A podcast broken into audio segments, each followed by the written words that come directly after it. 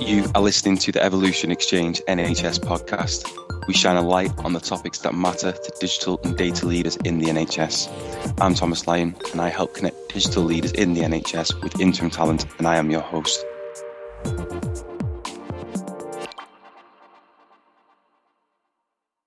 let's go around, do introductions, and if you could please introduce yourself, the trust you work for, and your role within that trust. Stephen, as you were here first, would you kindly go first? Hello, yes. Uh, thanks for having me on the podcast. So, my name is Stephen Hyes.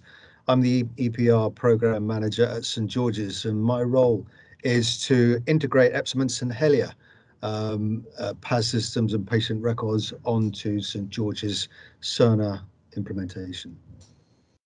Brilliant. Thank you for that, Stephen. And um, Kamal, would you like to go next? Yeah, thank you. Um, so, Kamal Bayer, I have up until last week been working for Berkshire, Oxfordshire, and Buckinghamshire ICS integrated care system and trying to pull three CCGs into um, the direction of one, um, specifically looking at digital and digital first. Brilliant. Thank you very much, Kamal. And last but not least, but Peter.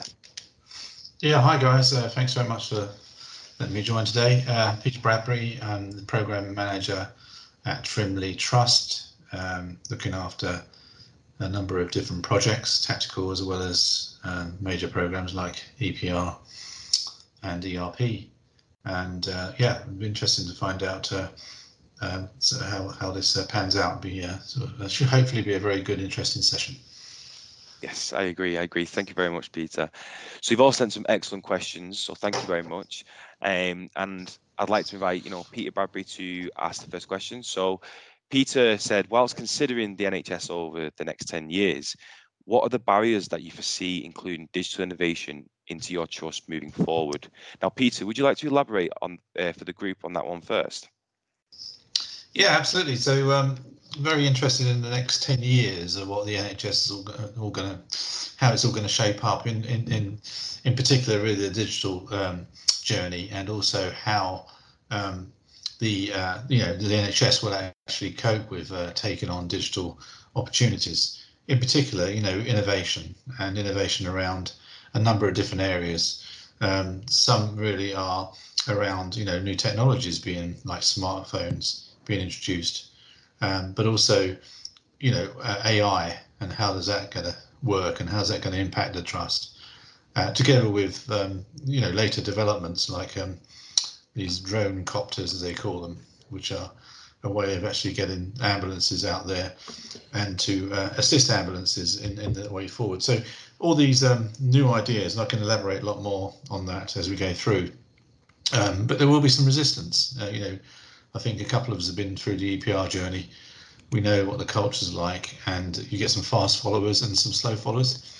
And uh, you know, wherever you go and whatever you do, uh, change is, is coming, and people are either uh, adaptable towards it or uh, not at all. And and uh, and uh, the people who take it up, the fast followers as I call them, are the ones who are, are the younger younger generation um, but you know, the whole thing is going to change. I mean, the NHS is, is geared to change in the next 10 years. So it's going to be very interesting to find out how and where this technology creeps in. Uh, and I know from my point of view, we, we've started to look at robots in the back office um, recently, but that's only touching the iceberg, you know, the tip. There's loads and loads more to do. Um, but you need a stable platform to start with. Um, you need to have um, a baseline. We've got two and a half hospitals in Frimley and we've got no baseline. But EPR we'll have a baseline, and that will enable us to then move forward with um, AI, um, uh, predictive analytics, and stuff like that, which is going to be fantastic. Um, so, so the world is everybody's oyster, really, and think of how much change can go through in the next ten years. It's going to be very interesting. So, interested in, in the panel's views on what um, what the uh, the barriers to entry are on this particular journey. Brilliant. Thank you very much, Peter.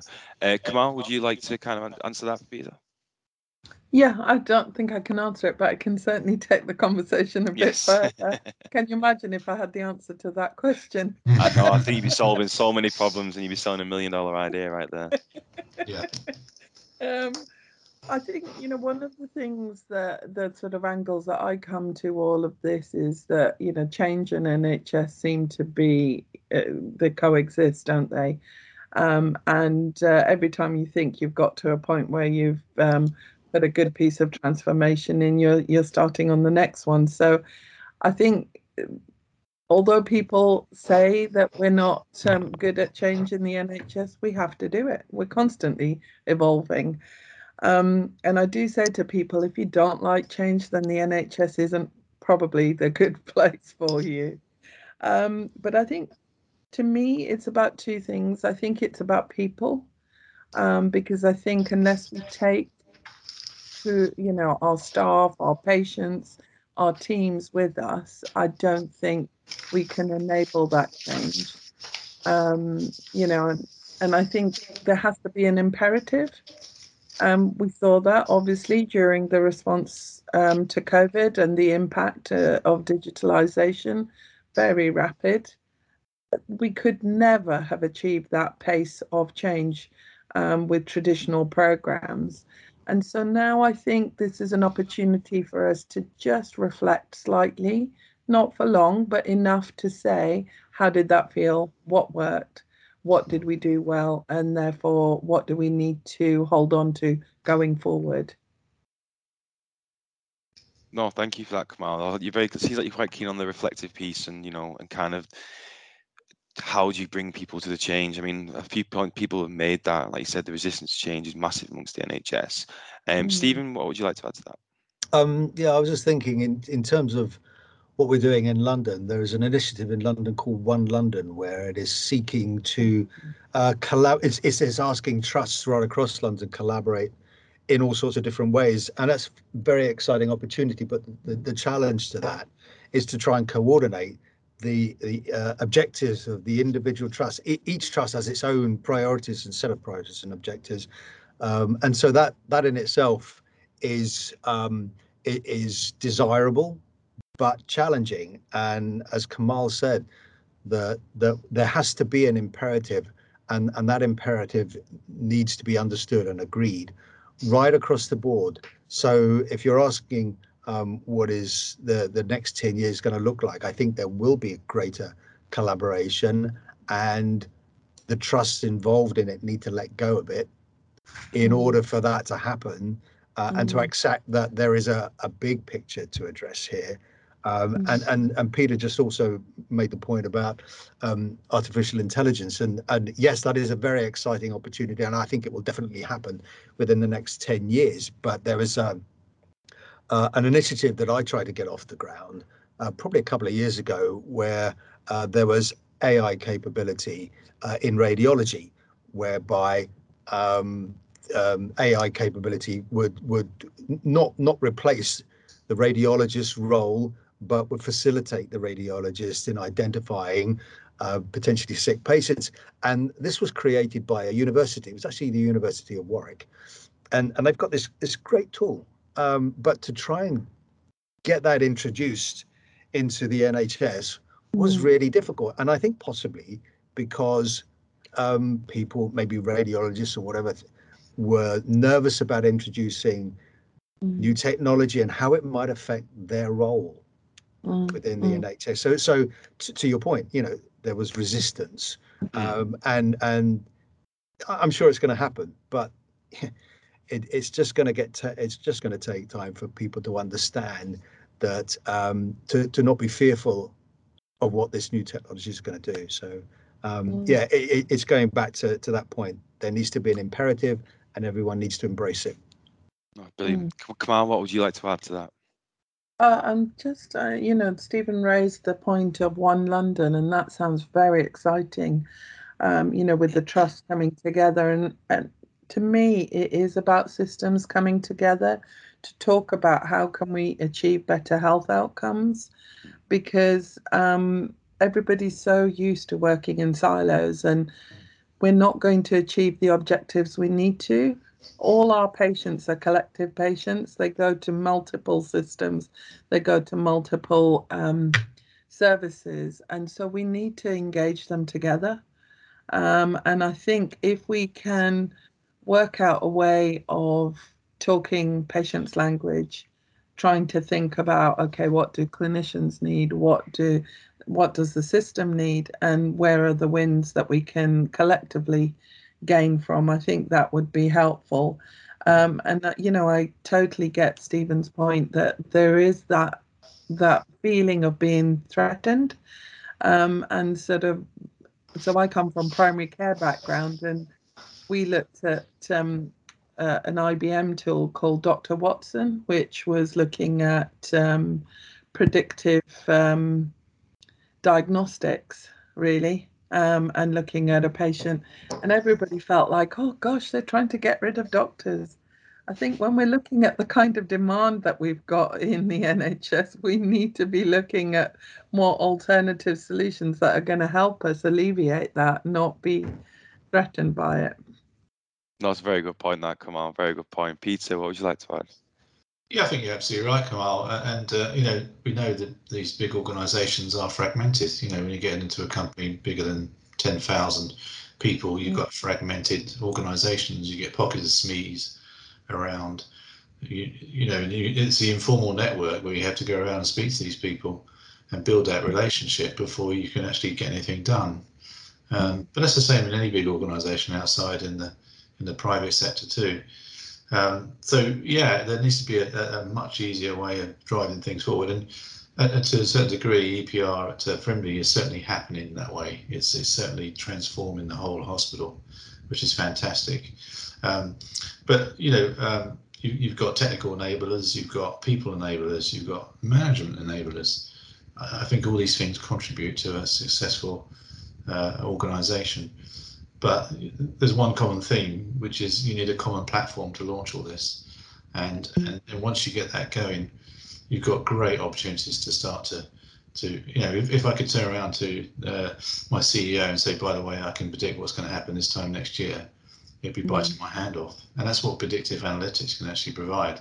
It can provide you insights into numbers of patients can running through the hospital, what your your pinch points are going to be, and you can plan for that. And that's that's really going to be half of the battle is, is planning ahead and, and making sure that you can. But obviously with a pandemic you can't. But you know, in normal business um, uh, um, scenarios you can. So there's lots and lots of opportunities. There's loads of low-hanging fruit, as I call it, where you can mm. pick off. And you know the robotic stuff where you can try and do some of that in the back office. There's some other things you can try these and test these things around the organisation but I, I, think it will be that sort of slow creeping approach. I, I, can't see it being a full frontal. Let's go and do this. If something works successfully, then let's see if we can develop that and take that forward in other areas. That's brilliant, brilliant. Thank you very much, Peter. Um, if, is anyone anyone else like to add anything to that? We are in a new world, and we're going to be going into an even newer world and new ways of working and I do think we need to take a leap of faith and, and you know, perhaps think like that one London type uh, organization yeah. where we're thinking, okay, let's do this together. We know the demand on health and social care is such that we can't manage it. Um, and so we do need to start planning, thinking about pathways, looking at that predicted demand, thinking about, well, okay, if we tweak this, we don't really then want to create a problem in another part of the system. So it is very much about that collective uh, voice and doing things together. But I do think it is important to bring the patient voice into that as well, mm. so that you keep them on that part of the journey. It's a shame Linda couldn't join us because she had a lot to say about. Obviously, she's the uh, assistant director of transformation at Imperial College, and she's been look, overseeing like kind of the the quad merger currently going on, um, and she had a lot to say about that. And when I spoke with her previously around his transformation on a one-to-one basis, you know, she was very much about the patients and ensuring that the patients had a good journey and they kind of felt they were being mm. looked after and made it easy mm. for them to receive the care. So that's a really good point. I do like that point. Um, mm. well, thank you for that, and thank you for that, Peter. That was very interesting. Um, as moving on to kind of what Stephen's uh, point I'd like to make. So, um, Stephen would like to say, what has been the most significant challenge to you with regards to adhering to the timeline of an EPR implementation? Stephen, do you want to elaborate a bit more on that before we um, invite send out to the panel? Yeah, um, so I've implemented a number of EPR solutions from Cerner from the big ones to Cerner and the smaller ones such as Patientsource and, and so forth. And one of the key criteria uh, when you finish a project is to go through lessons learned and say, right, well, we're not going to do that again, or we're going to do that better. But you know what? The same mistakes do get made um, because it's not as easy as that. Um, mm. for for example, you know, um, th- there are some implementations I- in the country right now where they, they're struggling to hit the timeline because, for example, um, validation was not performed in the way that was expected and you think how did that happen again right and mm. and, and, and mm. and and and that happens um, on mm. on too many occasions and and what do we le- what do we learn from that what is the lesson there well to mm. avoid that you need getting good engagement at every stage of the project from mm. on the uh, from, from the interested parties um, so if you get good engagement from the users to define what the as is to define what the to be processes need to be, then mm. then validation will work. If if you don't get that right, uh, and and this is a common theme um, that you do need to get uh, solid engagement throughout the life cycle of the project from people who are the busiest within the team, um, mm. and and and you also need very good engagement from the supplier. In, in my case, it's mm. um, we're using um, Cerner on this one. In my last project, it was Cerner um, and they are very, very good. Um, if you can compare it to, to the Cerner of National Program for IT days back in the day, um, where they said that um, this is our solution, take it or leave it. Right? they don't they don't do it anymore.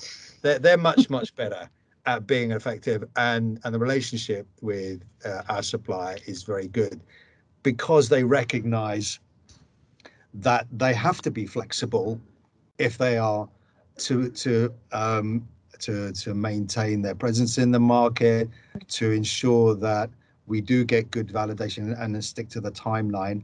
Um, but nevertheless, it, it is a very huge and complex and sophisticated system. You know, you can compare that to something like uh, some of the smaller EPRs for, for the smaller units, such as I don't know, say take take Patientsource for example, which is it's very very flexible. It's it's nothing like the Cerners. Um, uh, so each each has their own niche in the market. Each have their place to uh, their part to play. Um, but whether it's a big one like Cerner or it's a it's a small one, you just got to have good engagement with the supplier, and you've got to have mm. very good engagement with with all of your key mm. users, and not when they're not busy, mm. uh, and uh, at every stage of the game. Mm, mm, mm. No, it's a very good point, Stephen. A very, very good point. I mean, Cerner is one of the biggest ones at the moment. You know, we hear a lot of people implementing it, and you made a point around, you know, um, people have not kind of looked back on the issues that have been faced in the past and how does it really happen again? Because you tend to look at, you know, how other implementations went and kind of build on their mistakes to ensure it doesn't happen again. But obviously, it does. Um, Kamal, what would you like to add to that?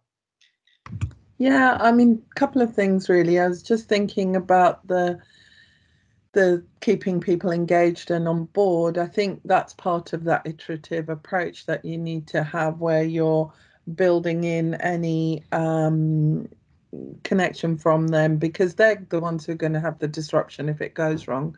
So trying to be ahead of the game, trying to make sure that you're you're building in and and staying uh, in front of the curve. Really, I think a responsive supplier is absolutely critical because they can very often be the the enabler with the lessons learned by saying that happened there. So we make sure that we mitigate that here by doing this or that or the other.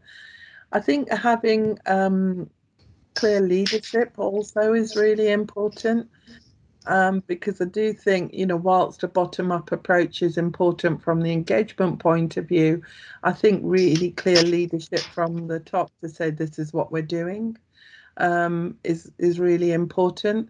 You know, I've been in systems where sometimes one person might be saying another, and somebody quite critical is saying, "Actually, I don't believe in this change," and uh, and then you're like, well, hang on, we need the board together on this, and and we all need to be singing off of the same hymn sheet.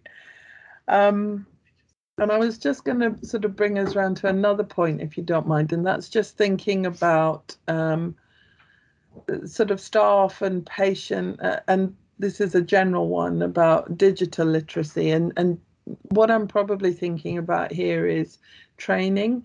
And I don't mean training in the this is a new system and you need to know how to use it. Because many people will say to you I've been doing this job for ages and I know how to use it and I'm you know good at my job etc etc but I think one of the things that I've been trying to converse with people on is that that sort of that margin of difference where you're doing something and you've always done it, but somebody knows a better way to do it. And I, you know, when I worked in primary care, I used to bring this IT uh, consultant in once a year.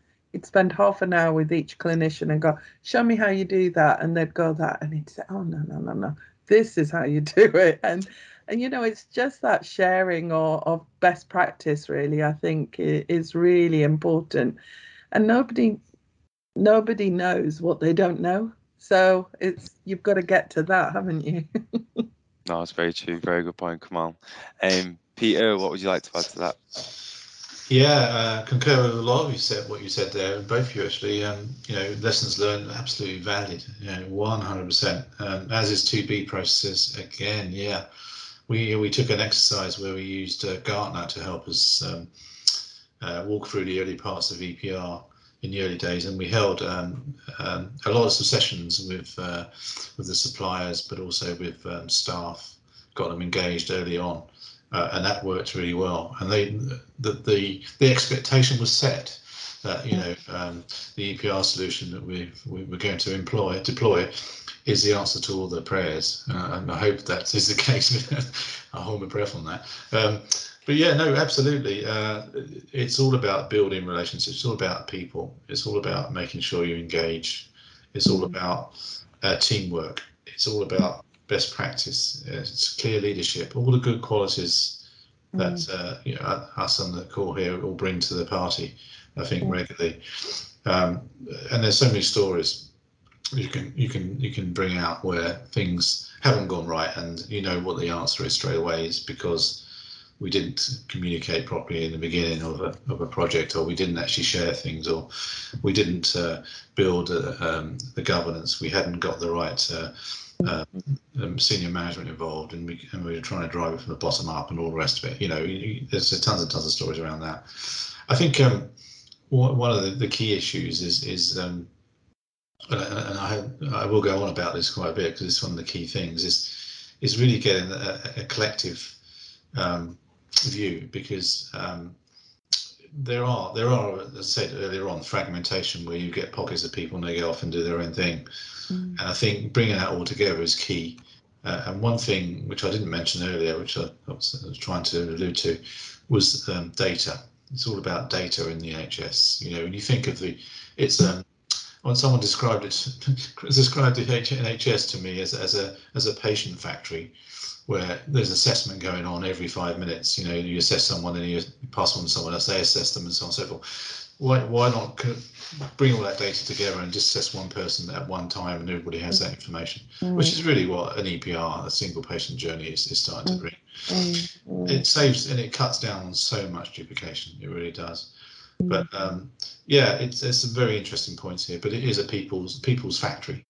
Brilliant. Thank you very much, Peter. Stephen, I see you put your hand up. What would you like to add? Yeah, I, I just wanted to sort of uh, go back to what Peter was just saying about governance, and and that's something that I that absolutely should be discussed in more detail for every large-scale project. You know, Frimley's got a massive project, and and St George's teaming up with Epsom and St Helier is, is again a massive project.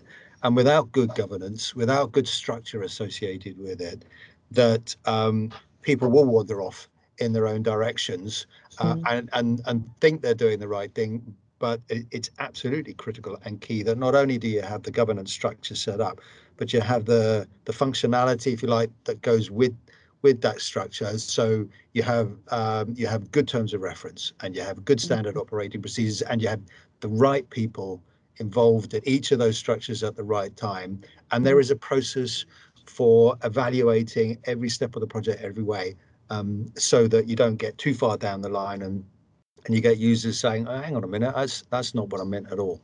Um, mm. or, or for example, there might be a decision made about an imp- important piece of functionality or a workflow, um, that, that it might be too late and, and, you might find out that it's not the right thing to do when you come to sort of what's called I don't know future state validation or something like that. Um, mm. governance is absolutely key and and that is not such an easy thing to define. You do need experienced people who who know mm. what governance should look like uh, and mm. and know how to implement it and it's it's not just a tick box exercise.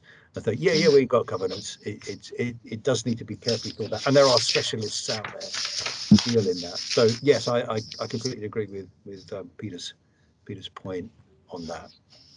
Oh, brilliant. Thank you, Stephen. Would anyone else like to add anything to that? Um, not around governance, but I was just thinking evaluation is quite important. Mm. But I think that comes back to the sort of lessons learned and what are we yeah. doing with it and how are we, how are we um, uh, establishing things. I think there's something about giving people greater control over their own care, over the way that they're managing data. And I think data is the key, absolutely. Um, you know, and I think if you do it well and you explain to people what you're using that data for, it's such a powerful resource and tool. And we've got so much data in the NHS, we can't use it to the extent that we need to. There are not enough analysts out there to to sort of uh, you know number crunch everything we've got. Um, so maybe AI needs to help with that. But um, I think there's also something about you know what what's that collective goal that we've all got? I think if you ask any single person who works in the NHS, their ultimate goal is always about delivering a good patient experience. Um, and I think, you know, when we're looking at, well, what's that imperative? What is the thing that's going to pull us together? It's about making sure that experience is good and also remembering we're all customers, patients, clients, whatever you want to call ourselves, service users of the system that we're working in. Um, and, you know, you don't want to be in a situation where you're having to use it, but if you are, you want to make sure it's, it's providing what, what you had set out to deliver when you were at the other side setting it out. And so there's something about sustainability as well. Um, you know, implementing something that is going to deliver what you intended it to set out. No, I completely agree. I mean, the CIOs I spoke with yesterday on a previous podcast, they touched on, you know, it about when you implement, um, you know, do this transformation or implement an EPR, it very much needs to be about user focused and, you know, the the end users' um, needs mm. in mind. Because if you don't, then, like I said, then you're bringing on the resistance to change, and you know, what what ultimately what what are you trying to achieve? Because, you know, if you don't consider that, then, you know. Um, if anyone else like to add in regards to timeline of EPR implementation. Yeah. Um, oh yeah, Peter. Sorry. Yeah, I, am just going to say um, some some of the, the, lessons we learned. So you know, NHS. You, you, think of it, NHS is one big organisation, and the mm. trusts are departments. Um, the departments, you can you know, in, in a normal organisation, you can go and knock on a door of another department. They might say, "Oh, hello, yeah, you're from there. Okay, well, we don't want to talk to you. And here's a list of problems. When you go to the NHS, when we went to do our EPIC um, uh, or EPR, I should say, journey in the early days, we, we knocked on the door of quite a few trusts to, to understand how they went about their EPR solution. And they were so helpful. It was it was really really fantastic. Mm. Uh, you know, and wherever we went, they would they, they, they would bend over backwards and say, mm. "The information we've got, you know, sit down and have you know lunch with us and all the rest of it and spend time with us it was brilliant and I, I think that was that was a great team ethos across the whole NHS which you do find it's a people caring organisation mm. and everybody wants to do a great job as as, as Kamal just said quite rightly it's it's mm. one of those organisations where it's driven by passion and individuals to drive things forward mm. um, and that, that can be used more extensively you know um, in in in the work environment. And I think uh, if you can build that and take that forward, that passion will. You know, we got to a point where we got to EPR where there was so much riding on which uh, which supplier we wanted to use, and, and, the empathy and the the passion behind one particular supplier meant that the CEO had no choice but to sign up. But I'm sure that's not the case. But want to did that. But but um, um, it felt that way, you know. It, and and and it and it people power. It's all about people power. Absolutely. There's there's no way about it. So we've all got some great ideas, and we should share more. Um, mm. And one one someone said to me the other day about the suppliers. You know, these big play, uh, big players like or Epic, they go around each department and change the same sort of, they charge the same sort of price mm. for for rolling out an EPR, but they shouldn't because we're one we're one massive bunch of departments, so we should be getting some discount on. Uh, mm. if it's rolled out somewhere, why don't you roll it out next door? And by the way, it shouldn't be as dear as it is. Mm. So you know we've got to think about that a bit more as, as a joined up collective team. I think across the patch. Mm. No, brilliant. Thank you, Peter. And I love the point about NHS collaboration. That's one of the, one of the things you know I, I love dealing with the NHS that everyone works so collaboratively. It's such a small world, and I think it's very nice to hear, especially when each and every single one of us are users of the NHS at some point, like I said, unfortunately, but you are mm. going to need it. And it's nice to know that there's that collaboration and everyone's so focused around patient care. I mean, it's, it's fantastic. There's no other company in the world that would be like that.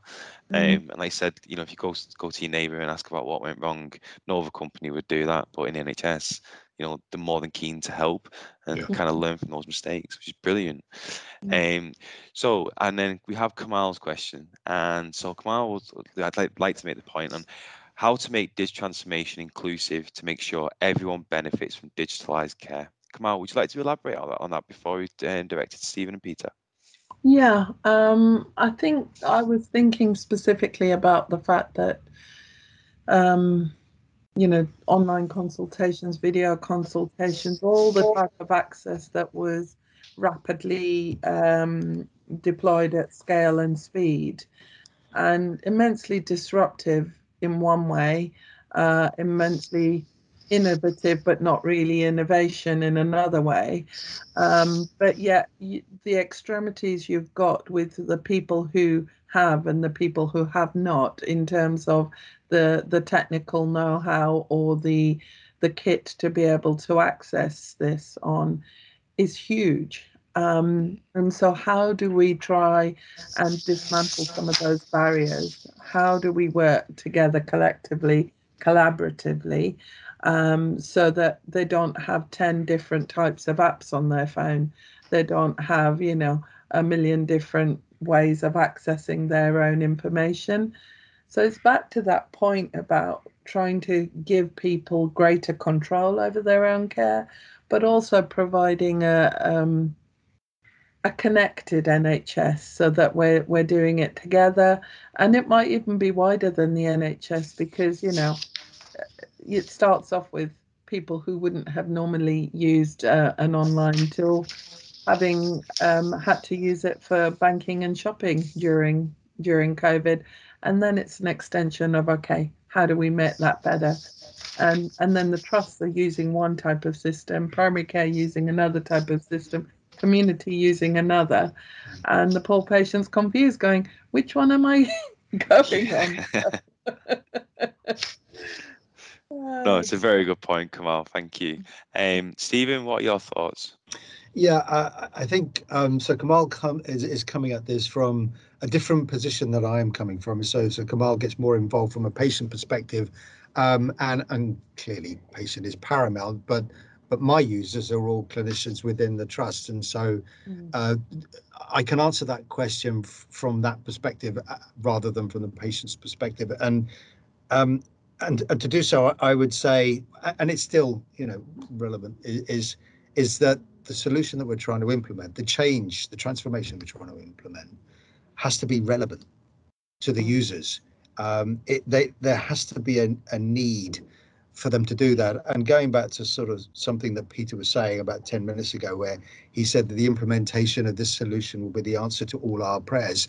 Well, if you can convince them that it will be the answer to all their prayers, first of all, you've got to define what the problem is, that yeah. they might not even know that they, they've got a problem, but you know it, you got to define what the problem is and here is the solution to answer all of your prayers um, is is an important step you've got to explain why it is relevant um, and and so there, there are sort of kind of two steps i would suggest really in ensuring that that the users of this system, certainly within the trust and an EPR system, uh, to ensure that it, it's inclusive, is is one.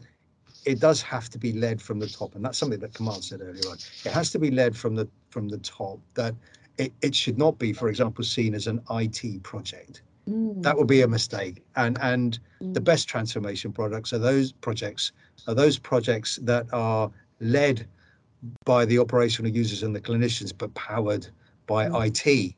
And and that's what I always say when I talk to senior users and the management team of trust. That it is it is not me from IT telling you what you need to do. Mm. You you you need to know what you what you want to get out of it. You need to lead from the front, and I will be right behind you, providing you with all the data, the information, and the support and the methodology for, for getting it in. Um, so so um, so it needs to be led from the top, and and in support of that, there needs to be from an outset a very good comms strategy, communication strategy that uh, helps people understand why they're doing it, helps them uh, appreciate the challenges uh, that everyone's got and why everyone needs to collaborate from beginning to end. Uh, and by keeping everyone involved by talking to people in that way, um, you're, you're, you're more likely to succeed in, in getting it over the line, I would suggest. No, it's very interesting. Thank you, Steve. Because I mean, you mentioned before about communication, and when we spoke about, you know, uh, the biggest barriers to kind of um, EPR implementation and adhering to the timelines, I noticed that communication was mentioned a lot. So, Mhm. would you all agree that communication is a big part of this Yeah. transformation? Yeah. Mass- Yeah, Yeah. absolutely.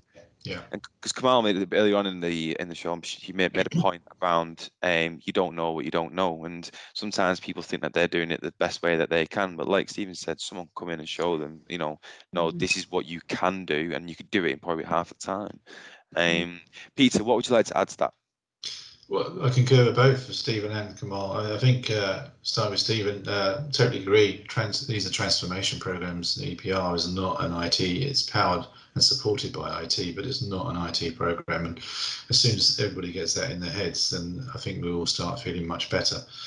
Uh, it's very much collaborative. Um, it's very much working with individuals and, and supporting those individuals and driving things forward as a, as a as a team. But it is it is a transformation. So the hospital, you know, we're going live in March with our uh, EPR. The hospital won't be the same again. It will be changed. Uh, There won't be the same processes. There won't be people doing the same jobs. They'll be doing different jobs.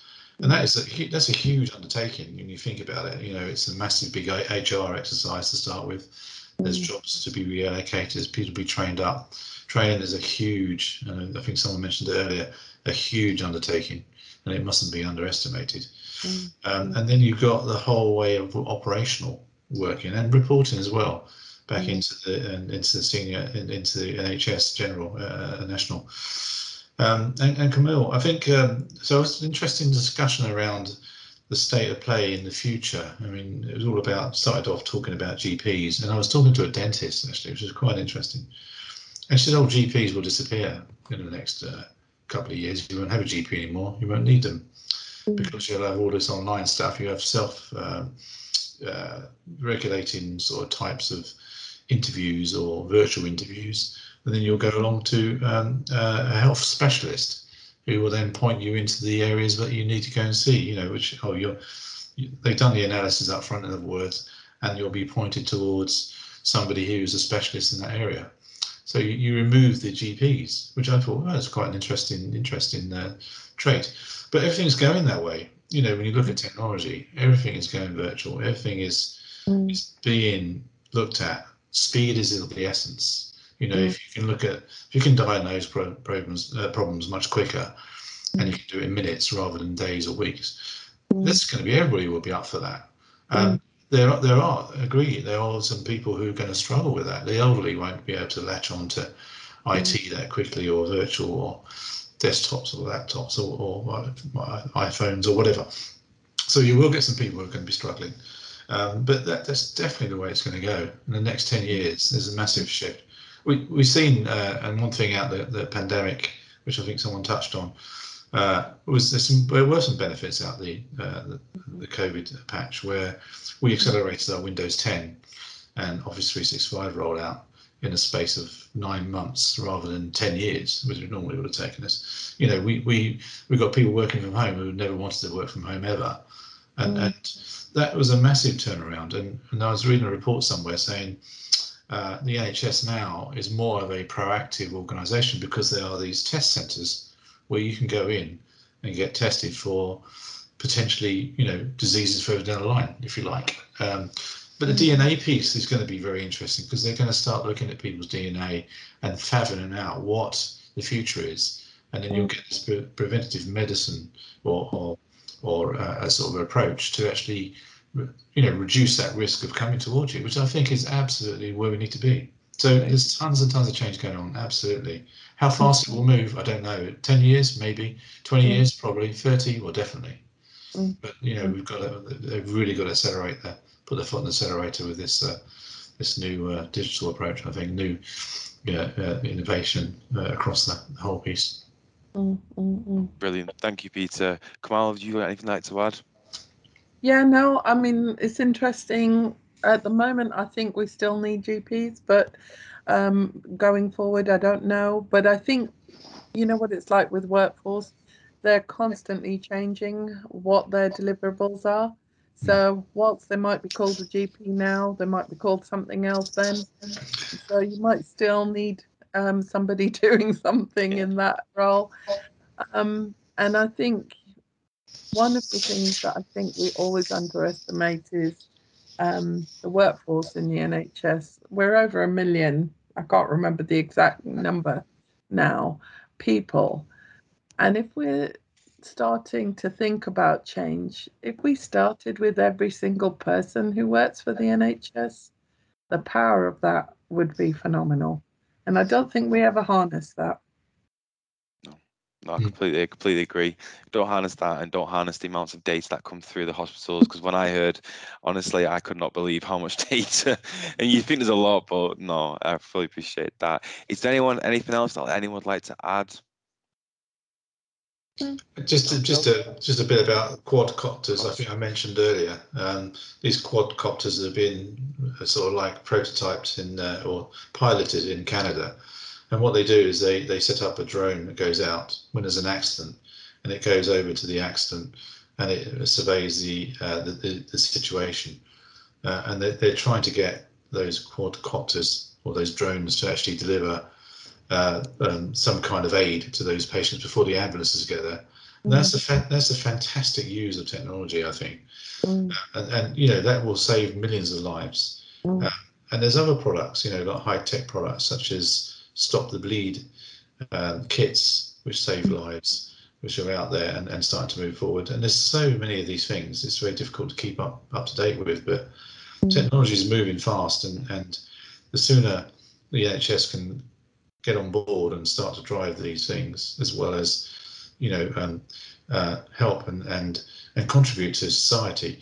I think it's going to be it's going to be a massive, massive opportunity, and, and it could well change the whole of the 1.25 million people working in the NHS um, in the future. It may not need so many people mm-hmm. um, because uh, a lot of it will be automated.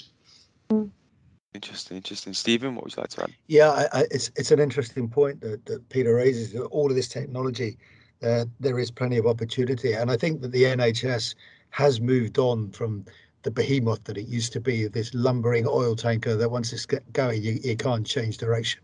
It is more receptive now to ideas such as that, and and I'm hopeful, and I suspect that uh, well, I've seen changes where they are more receptive, and you will start seeing uh, whether we'll see the quadcopters, I don't know, but but sort of that sort of thing. It's it's going to be a lot easier, I think, to to get that introduced because people are more open to the idea. Very very exciting times. It is very exciting times. There's a lot of good innovation that I've heard from digital leaders, and you know, and, ultimately it does result in saving lives. So you think, why can we not be on board? I mean, there's a lot of bureaucracy before you have to cross, and you know, I do fully appreciate that. Um, right, as we are approaching the end of the podcast, there's one question I would like to ask you all. Stephen already had a heads up on this one, so I do apologise. Um, so Mike Emery asked this question in a previous podcast, and now it's become a little thing that we ask. So, what was your favourite stuffed toy as a child? Oh wow. Okay. Um, Well, stuffed toy. Um, well, I, I when I was a kid, when I was about uh, two years, three years old, I was given a panda, which was bigger than me. Um, and you know what? I've still got it. My my, my mum my mum's dig, dug it out of her loft. She's moving house right now, and she said, "I believe this is yours." Uh, I'm not, I'm not sure what to do with it, frankly, but there you go. I can't throw it out, can I? Of course not, she- of she's course not. kept it for 55 years, so I've got to keep it now. Love that. Kamal, what about you? Uh, mine was quite unusual. It was a polar bear. Oh, Um, nice. Yeah, I used to love Arctic animals for some reason. So penguins, puffins, polar bears, you name it, all that kind of stuff. Seals, I loved them. Um, and I don't know where they got it from, but they bought me a polar bear. Love that. Love that. what about you, Peter? well, I I confess I haven't got mine still, but I had a little baby. Uh, it was a little dog. Um, I don't know why I got a dog, but it's a little cushion dog, which um, used to get lumbered about all over the place. Um, and and even I think when I was in a pram, when my mum was pushing me up to town, you know, to the shops, I had a, this dog thing on me, and I couldn't work out what it was. And one day I asked her, I said, "Well, what's this dog?" And she said, "Oh, it's just a toy. Don't worry about it." And it went everywhere with me. It went, you know, in bed. To, I didn't quite go in the bath, but you know what I mean. It was, Yeah. it was, it was, it was with me all the time. But uh, yeah, it's, it's strange. I think probably everybody's had a, a soft toy at some stage in their life. Hundred percent. Hmm. I mean, mine was stuck between two. Mine was either Po or Teletubbies. Um, I think my mum put it in the wash once, and I literally sat there and watched it go all the way round and round and round and round until it came out. Or it was um, like a little tiger that I had, like a rust toy thing I got from Boots from like a Christmas, you know, these little collection things that you do. Um, so yeah, that was mine. Um, no, thank you, Shane. That was a nice little end to uh, the podcast. I'd just like to say thank you all so much for taking part. I think we've had a great conversation, and I, do hope that you've enjoyed doing it as well.